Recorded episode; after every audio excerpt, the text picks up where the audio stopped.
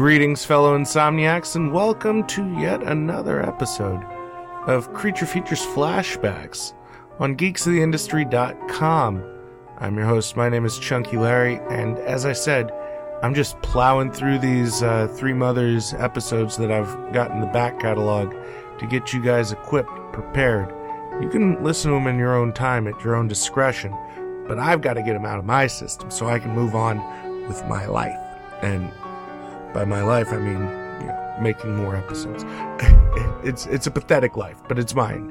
And, you know, this was, god damn, it has to have been, it feels like it wasn't this far off, but this was when I did a theme called Argento. Argento was a month dedicated to the work of Dario Argento, and I had already done Suspiria, so I felt it was appropriate to cover Mater Tenebrarum with Inferno. Again, I will be re-reviewing both Suspiria and Inferno in the Three Mothers episode, but just to whet the appetite, I wanted to put my thoughts, because they may differ between this episode and the Three Mothers episode. So now I can look like a complete fucking hypocrite, and my opinion can change. You know, because you don't grow as a person. You don't look at the world differently as you grow. You should absolutely feel it. Anyway, this is a fun episode. I hope you enjoy it. This is my discussion on Inferno with the Creature Features Flashback on GeeksoftheIndustry.com.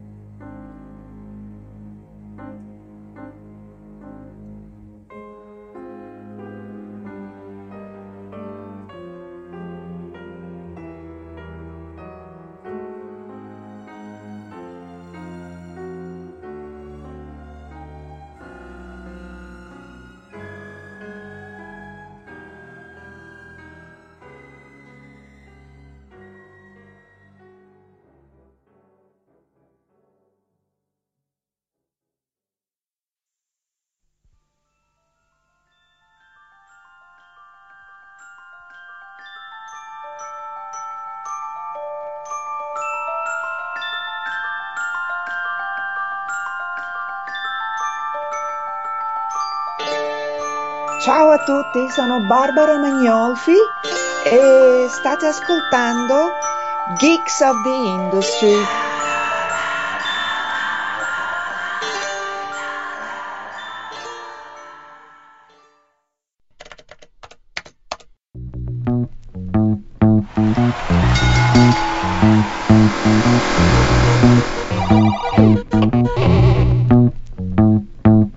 Geeks of the Industry. Ladies and gentlemen, you're about to witness some scenes from the next attraction to play this.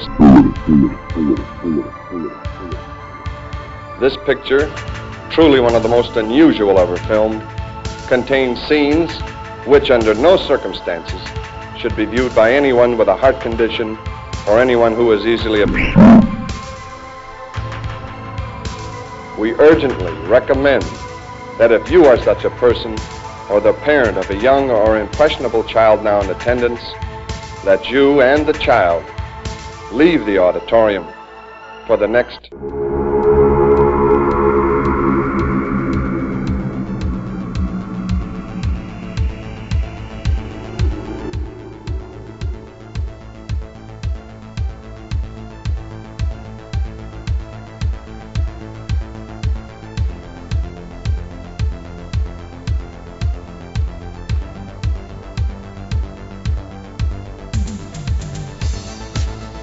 Welcome to Creature Features, a horror discussion from GeeksoftheIndustry.com. And now your host, Chunky Larry.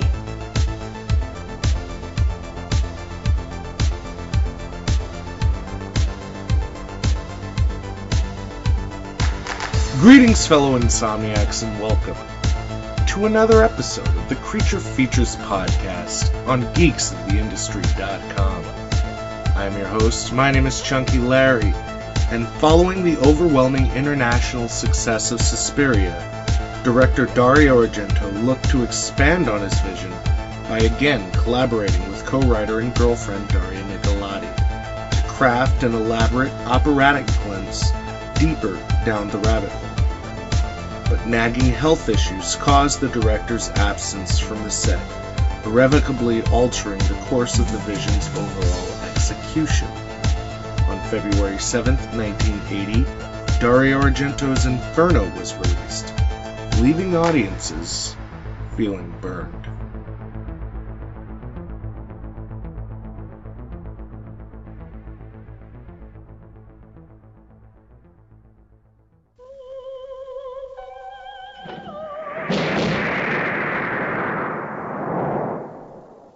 I do not know what price I shall have to pay for breaking what we alchemists call silentium. The life experiences of our colleagues should warn us not to upset laymen by imposing our knowledge upon them. The book! What?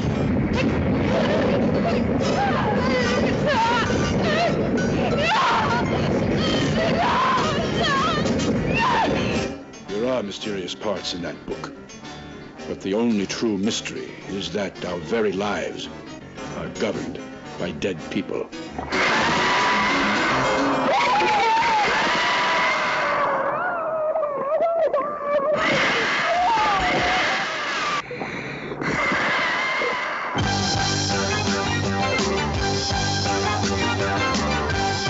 In the beginning, there were three mothers, the same as there were three fates and three furies.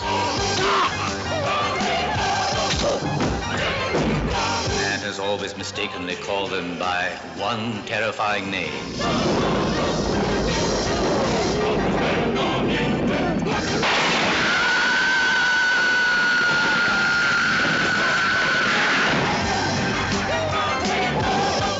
I'm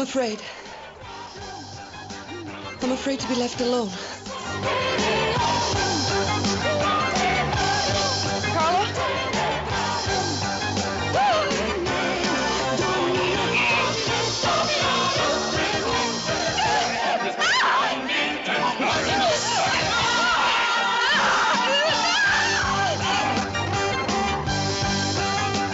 My sister. Where is my sister?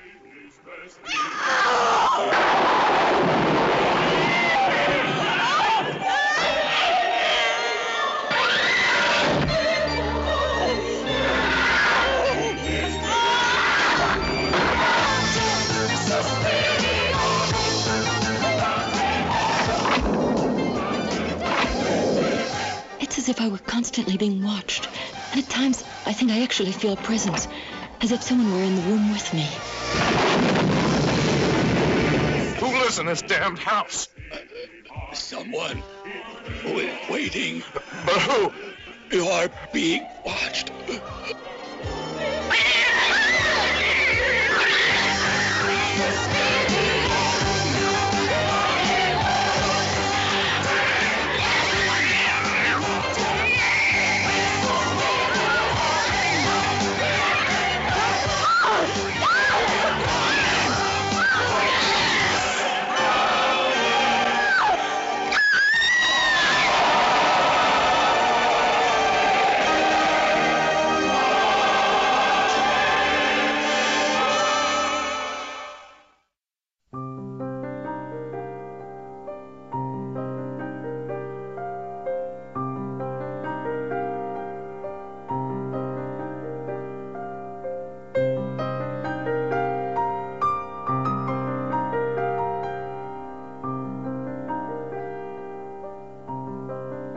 This week on the show, we continue the theme of Argento with the second part of the Three Mothers trilogy. I covered the first part of this trilogy back in April during the Season of the Witch Month with Suspiria, and we now are going to talk about its 1980 sister, Inferno. And in order to get this conversation rolling, I invited somebody that I've been meaning to have on the show for a while and just haven't had the right time or the right movie or whatever it is, I've mentioned his show a couple of times, during the plug segments. I genuinely enjoy what they're doing over at Horror Haven Podcast, and one of the hosts from that show is here this week. Dylan, how you doing, my man? Awesome, man. Thanks for having me on. I've been looking forward to talking movies with you for a while. Yeah, and I'm one of those kinds of people that I absolutely feel like horror podcasters specifically, they're essentially doing the exact same thing. They're, running their mouths with their friends or whatever about movies that they love.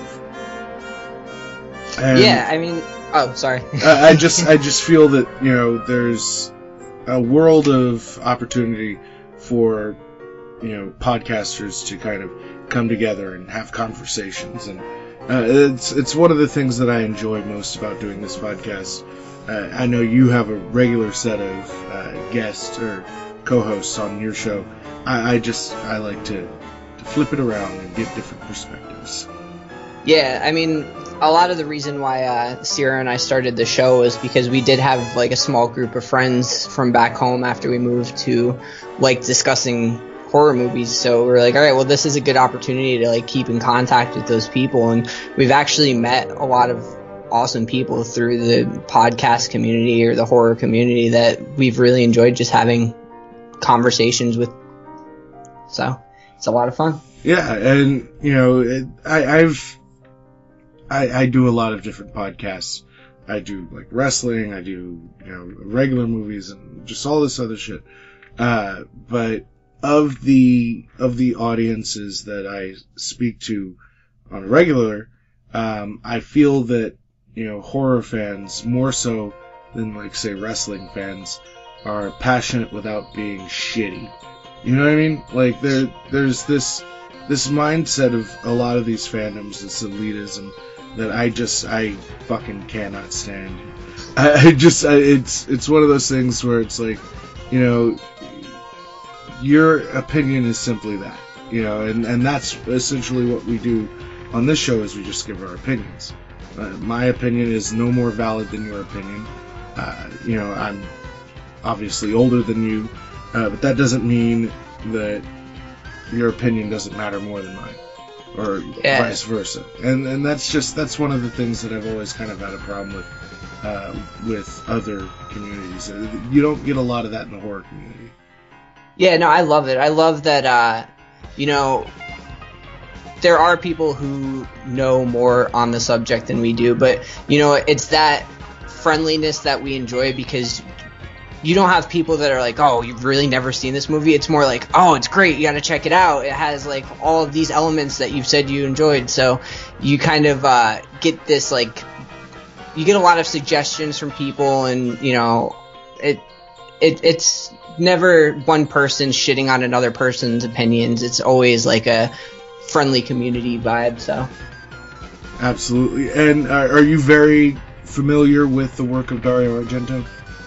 So I recently came into it. One of our co-hosts, Stephen, he's always been super into Italian horror, mm-hmm. and he showed me movies before, and they've always been kind of whatever movies for me. I enjoy them for the goriness, but we covered Suspiria in one of our past episodes, and covering that, I absolutely fell in love with it because it felt more art. It felt so artistic, the way that it was shot, the styles. We'll talk about it more with Inferno because a lot of what they did in Suspiria I felt carried over in Inferno, but it's something that I've been kind of looking more into now that I've gotten a taste of it. I'm pretty much hooked at this point.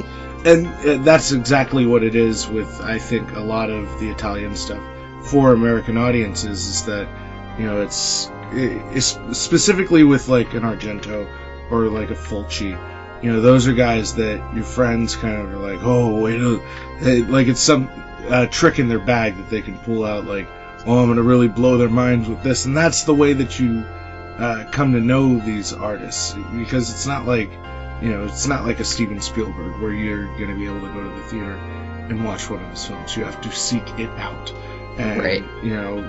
if you're unaware of it, it goes, you know, under the radar for you. And so that's kind of where I kind of glom more towards Argento, because it's something that, you know, you share with people. You know what I mean? Like almost like a chain letter, but a beautiful chain letter with just some of the most impressive visuals. And one of the things that I didn't do on the Suspiria episode that I kind of want to do in this episode is just kind of talk about a little bit of Dario Argento facts. The one fact that I want to just bring up is that he did not attend college. He ended up going and working for a magazine, which I'm not even going to try to pronounce because it's Italian and I don't speak Italian. But it was there that he worked as a columnist reviewing films, and ultimately got his start writing, and was able to work with Sergio Leone.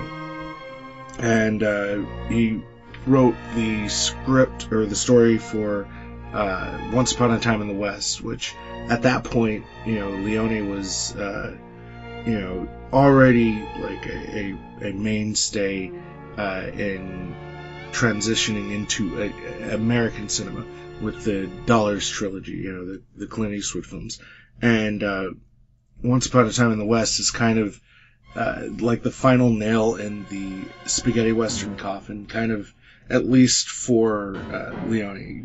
He ended up going on to do, I think, Once Upon a Time in America after that, which is not a western film. And, you know, but this, it kind of signifies the death of that, and he co-wrote that with Bernardo Bertolucci, who also, you know, went on to do amazing things.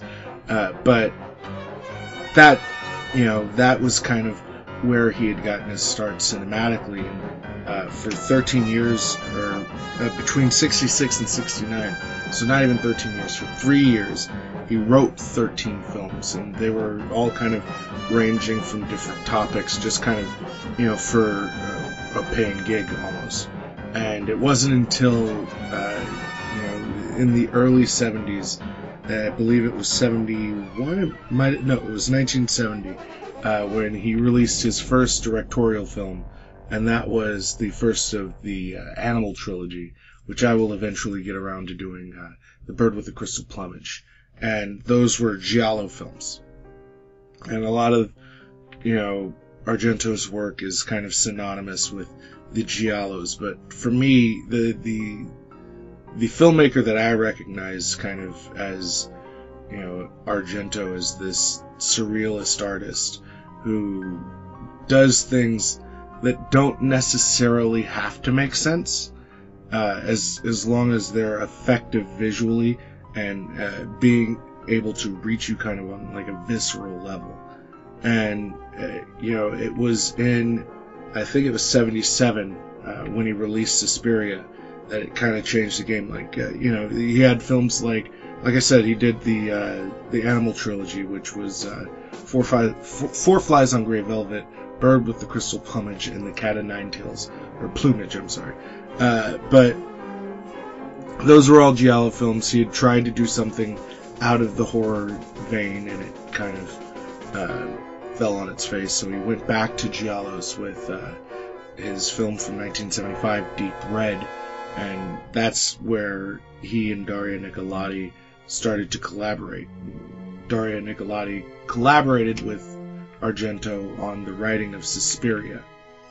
And again, like I said, that film is revolutionary visually, you know, stylistically. It explores kind of the boundaries of what art horror could be. And, you know, you see its imprint felt on just about everything that's popular right now in cinema, especially the Refns and, you know, those guys that are in that ballpark. Absolutely 100% inspired by Argento and the work that he was doing in the 70s. And, you know, from my personal opinion, his strongest work was 75 to 85. And that's where I stand on it. And, yeah, that's my little bit on Argento. Yeah, no, I was so drawn in, like I said before, when we covered Suspiria, and to this day, it's one of my favorite films that we covered, just because it felt like such an art piece. And it, like you had mentioned, like, it doesn't even matter at times if things make sense, because it's the visuals that really drew me into it. And, you know, Suspiria, watching it, there were times where I just zoned out and I just was lost in, like, the imagery and, like, certain shots that they took, and just the color. I will mention the color 1,000 times, because it's just it was a unique thing, you know what I mean? And it's just something that I don't think could be mimicked now. And I know that they're currently working on, like, a remake of Suspiria, and I believe that they said they weren't going to bring over the color palette, which kind of worries me about the remake, but I'm willing to give it a shot. I will say that that specifically will come into play with, I think, our discussion with this film, unfortunately. But before we get into discussing this film, Inferno, I do, at the beginning of all of these, try to read a synopsis that I scour the internet to find. Typically, I just go to IMDb. But I look all over the world, and I land on one. And, you know, sometimes they're really good, sometimes they're kind of shit. So we'll see which one we get this time for 1980's Inferno. An American college student in Rome and his sister in New York investigate a series of killings in both locations, where their resident addresses are the domain of two covens of witches. All right. That one's going to land on the bad side for me. It was a little pitchy, dog. You did your thing. It was just a little pitchy. You know, this film... it was essentially conceptually taken from Thomas de Quincey's Suspiria De Profundis, which was a prose poem that, you know, dealt with you know, Lavanna and Our Ladies of Sorrow, and it was the three fates, the three graces, and so, you know, obviously that's kind of where the Three Mothers idea was kind of born. And essentially what it is that off of the success of, you know, Suspiria, which, you know, when Suspiria was released, it was, you know, not only successful in Italy, it was successful in America as well, and it became kind of a marketable, like, benchmark kind of film that really got people to take notice of Italian cinema. And so, you know, Argento and Nicolodi, they essentially were like, yeah, well, you know, we originally had planned it as a trilogy. We've got more that we want to do with it. And so they expanded on the you know, the lore of the world that this movie inhabited by expanding and creating these three different locations that housed evil. And they were essentially supposed to come out in you know, succession. And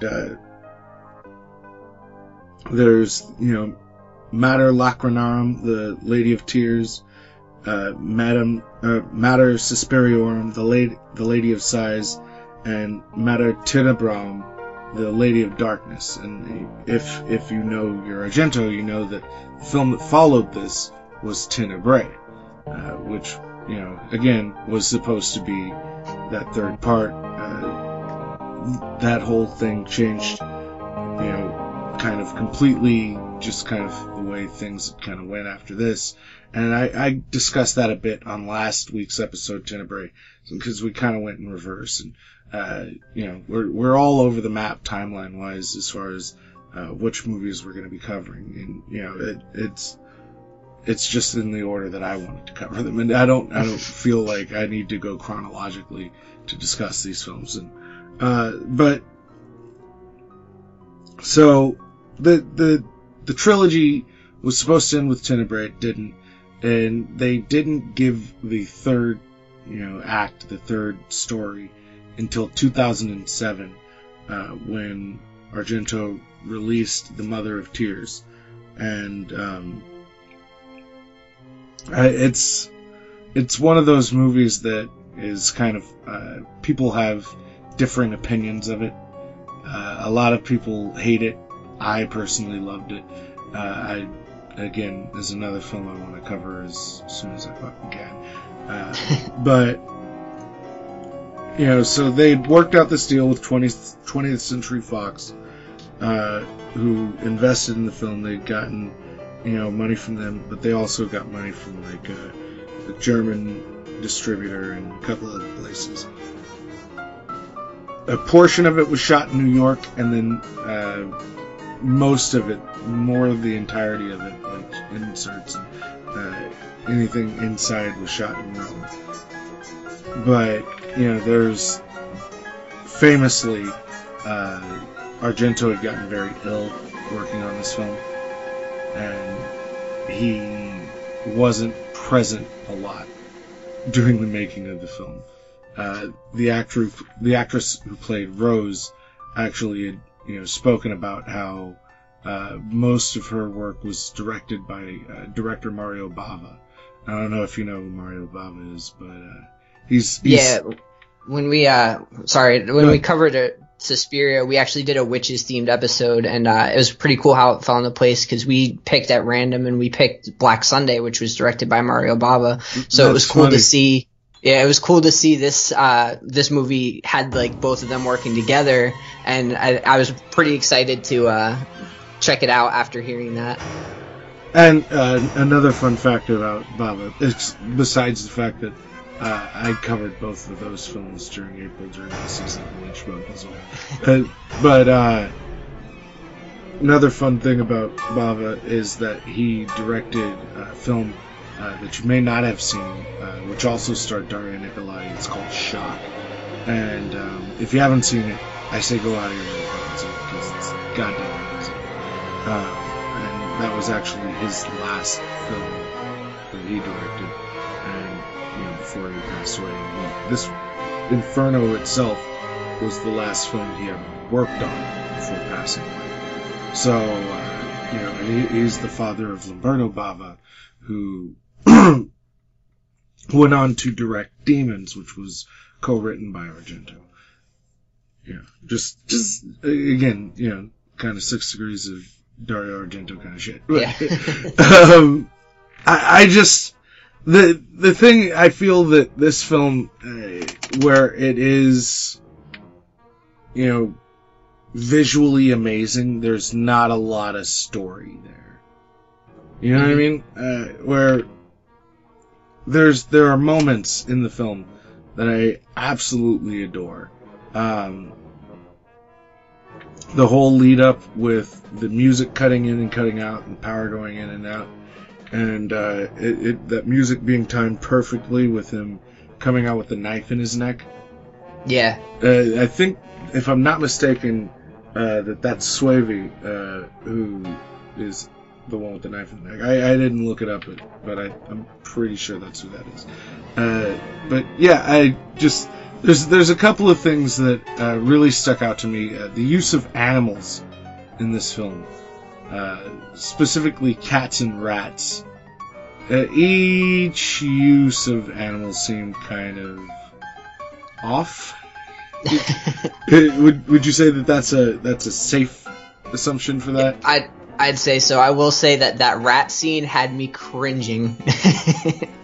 And that's another thing that seems to be an ongoing kind of theme, because there's all these different tropes that you get when you go into an Argento film. 9 times out of 10, the killer is going to wear leather gloves, black leather gloves, and you will see just their gloves.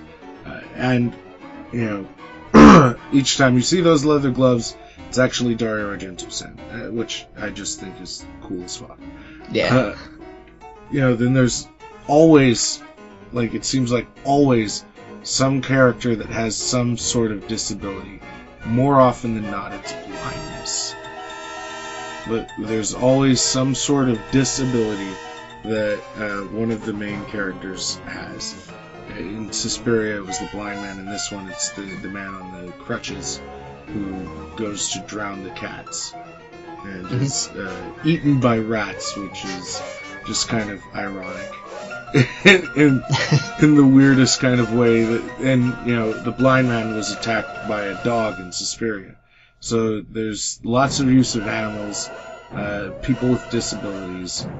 You know. And I honestly wasn't expecting it to. It definitely threw me off when there's the guy at the hot dog truck and he hears Kazanian screaming as he's getting eaten by the rats, and he starts running towards him, and you're thinking, oh, he's going to save him, and then boom, knife to the neck. He knifes the fuck out of him. It's just like, what? Yeah, it was one of those things where I literally was like, oh, shit. But that's kind of the thing that I noticed a lot, is that the film almost suffers because Argento wasn't there a lot of the time. You know, and he cites this as being one of the worst experiences that he had making a film. He doesn't like the movie very much because of all the things, you know, bad that went on during the making of it. And you kind of get the feeling that he almost saw the film as being cursed when he talks about it, which is also kind of weird because he steps away from, you know, the witches and supernatural stuff for a little while, kind of following that. I don't know. It's something that I've always kind of wondered is, you know, did he feel, you know, while making the film, that, you know, everything that was happening was kind of a repercussion of him getting too close to something?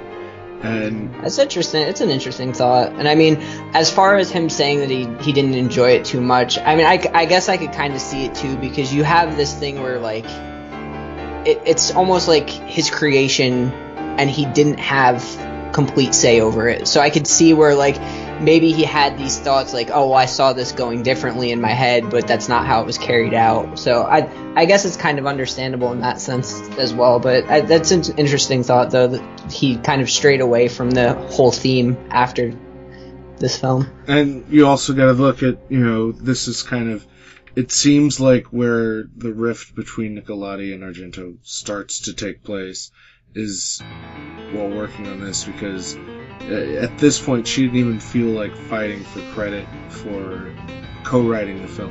Like, she didn't ask for any of the credit because, you know, the headache that it was giving credit for Suspiria. So she, you know, with the treatment, you know, then passed it off to him, and he, you know, Argento'd it the fuck out. You know, he made sure that a girl's head went through glass. So, but, you know, then there's, you know, the also, you know, Bava passing away, you know, him being hit with an illness, dealing with the frustrations of working with a studio like 20th Century Fox. And he's been, up to that point, very much on his own in terms of being a filmmaker and, you know, kind of being his own boss, making the movies the way he wants to do it. And, you know, you feel that there's far too many cooks in the kitchen, and that the one person who visually understands the way to put this together doesn't necessarily have as much of a say. And, you know, that's kind of the thing that I really take away from it.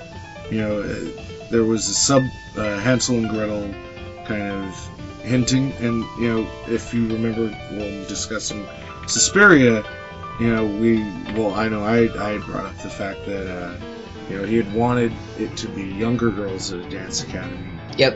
And that everybody thought that was a little weird, especially everything that was going to be happening, you know, during but, you know, in this one, he went, you know, full on, and again, you know, kept that fairy tale theme kind of under the surface with the Hansel and Gretel, and, you know, them trying to leave those breadcrumbs and the second keys in the cellar, and it just like it felt like it was meant to be more, and that there's something that's just not quite there.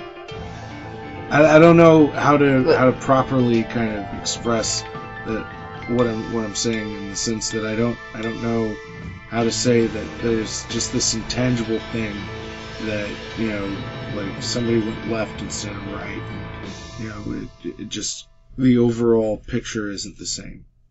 Yeah, and I think for me it all goes back to what we keep, the thing we keep bringing up is, you know, it's almost like the story takes a backseat with these movies, and you really just have to enjoy what you're watching. I mean, there were various different things in the movie that kind of drew me away from the story, but at no point during the movie was I like bored watching it. And I mean, it was all little things like the dubbing. It's something, like I said, I'm still kind of getting into the Italian horror thing, so the whole dub over of voices, and this one, there were times where it was laughable.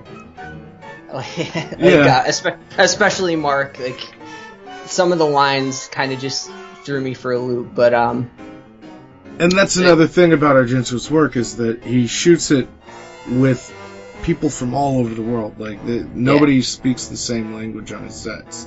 So there's that, you know, that's something that he's used to doing, and being able to, you know, not concern himself with what they're saying, but what he's seeing, and without having his voice there, it makes all of that stuff not mesh right. Right. And that's kind of what I was, I guess, trying to say, is that it's, you know, taking the most important element out of the equation really, you know, kind of muddies the water in it. And it shows those threads that a magician wouldn't show. And it becomes less magic because you know how it's done.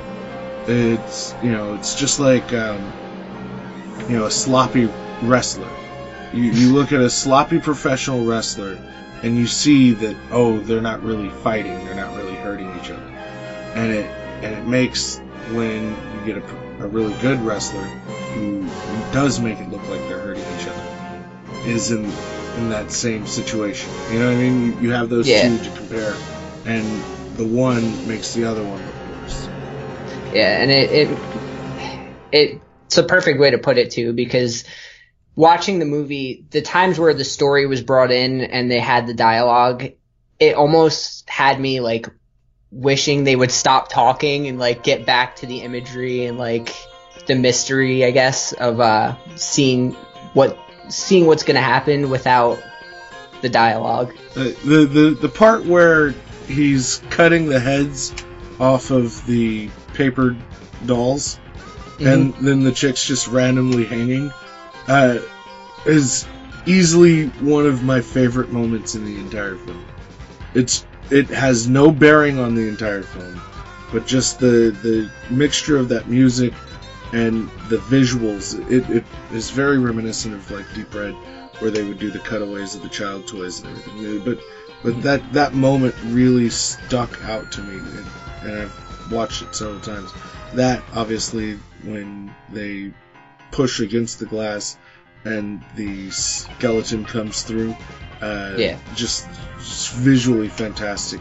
But talking about music, you know, that's another thing that didn't really fit, is they went with Keith Emerson, where most people are used to, you know, when they think of Argento, they think of Goblin. I was wishing the entire time that it was Goblin, because that was another thing that drew me out so much, was a lot of the times it felt that the music didn't fit with the situations that were going on. Yeah, and have you ever seen the film The Rocky Horror Picture Show? Yeah. Did you know that there was a sequel to that actually starred Jessica Harper from Suspiria called Shock Treatment? I did not. Exactly. Exactly. And that's what this was. This was the Shock Treatment of Suspiria. It didn't have the same panache or bite. It's still visually stunning, and you can see what they were trying to go for, but it feels like an uncompleted film. Yeah, I agree. So I think that's as good a place as any for us to get into a rating for this bad boy.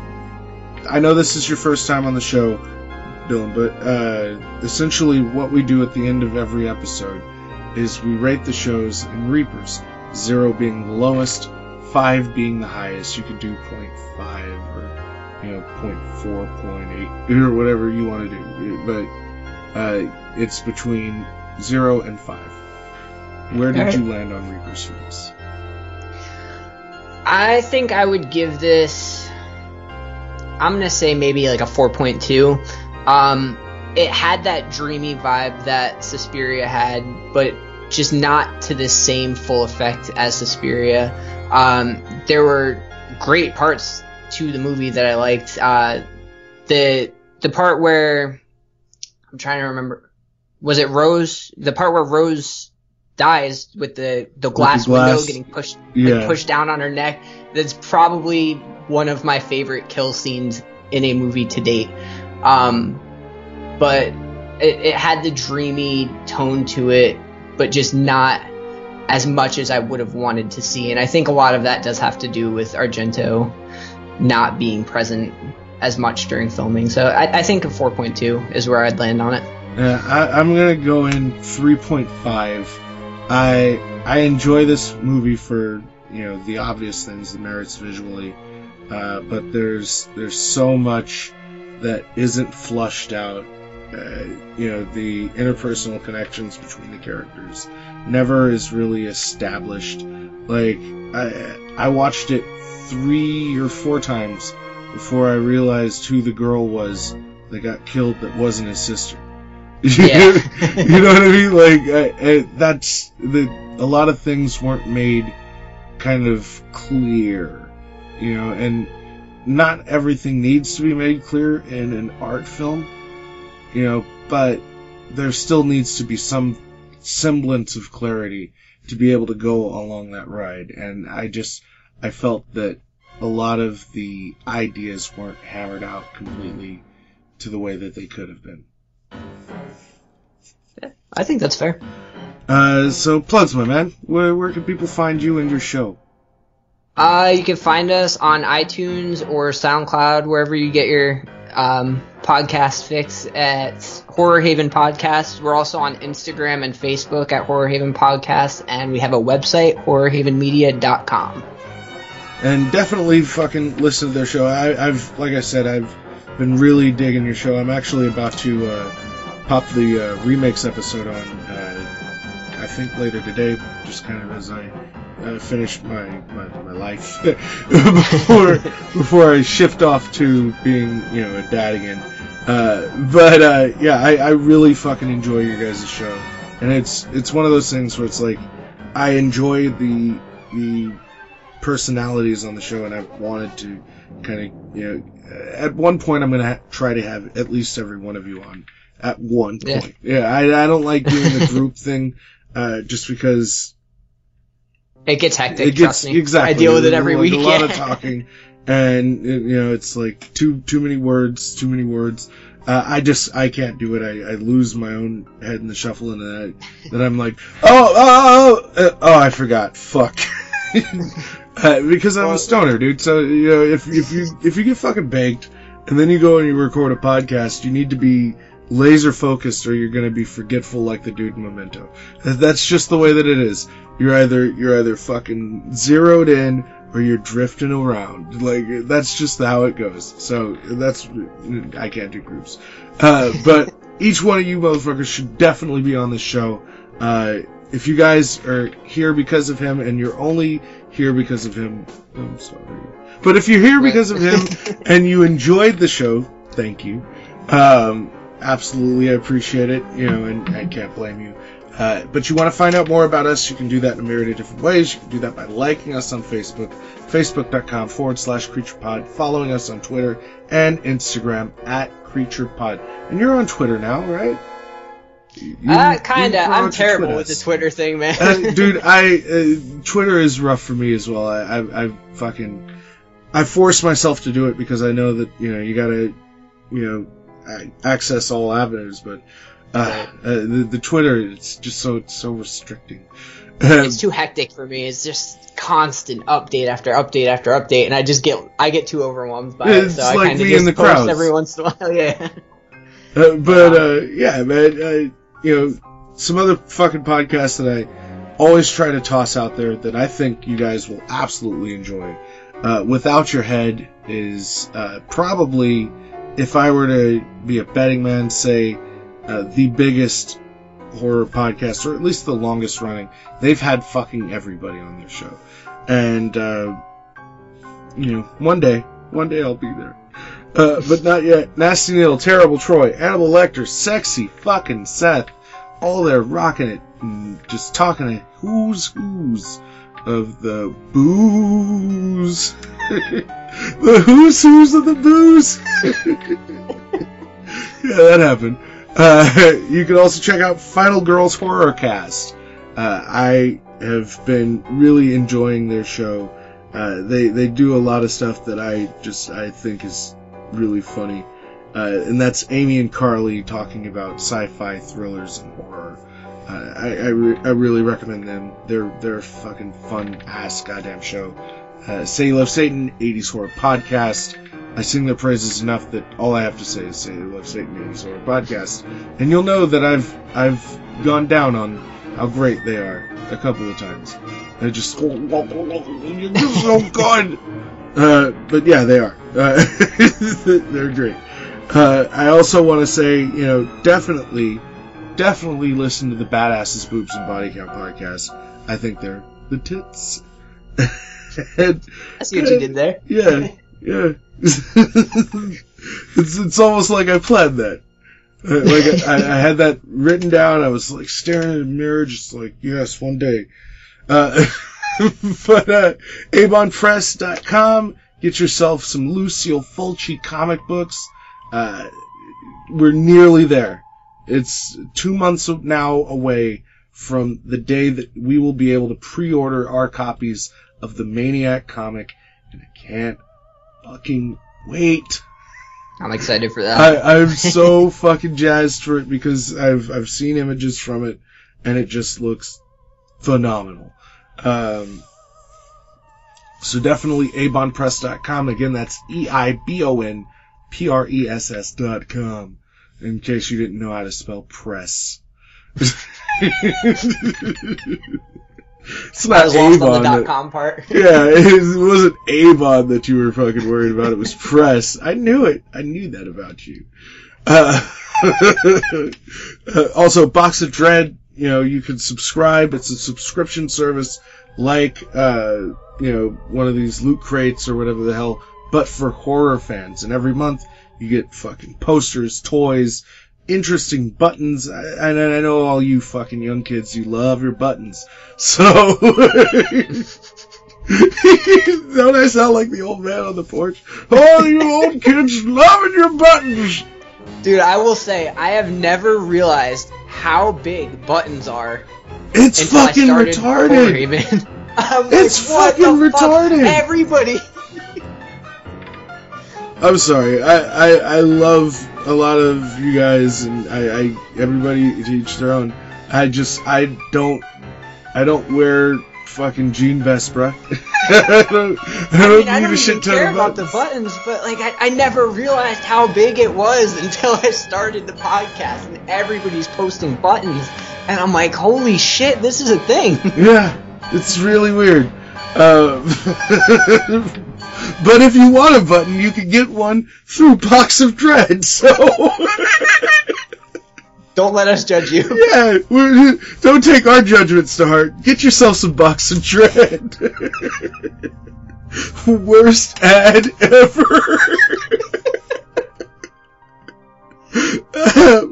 But we're going to keep the theme of our Argento going next week with easily one of my favorite Argento films that is, again, on that Kinsey scale of you either love it or you hate it. And I'm talking, of course, about the Stendhal Syndrome, which I can't fucking wait to discuss. So there's a lot of win this month. Keep coming back. Make sure you go and watch the Stendhal Syndrome before we review it next week, because we're going to spoil the fuck out of it. However, for Dylan and for myself, again, my name is Chunky. This has been another episode of the Creature Features Podcast on GeeksoftheIndustry.com, Stitcher, and iTunes. Listen, someone you trust.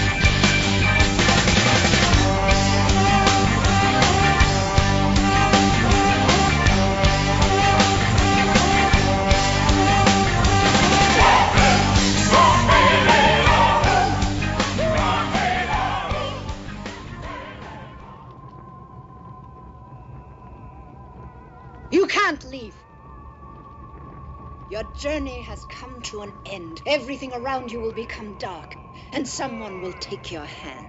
You'll be pleased, not unhappy. You'll enjoy moments of incredible brightness.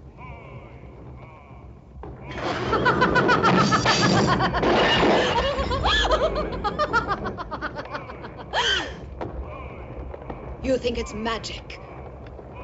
No. I'm not a magician.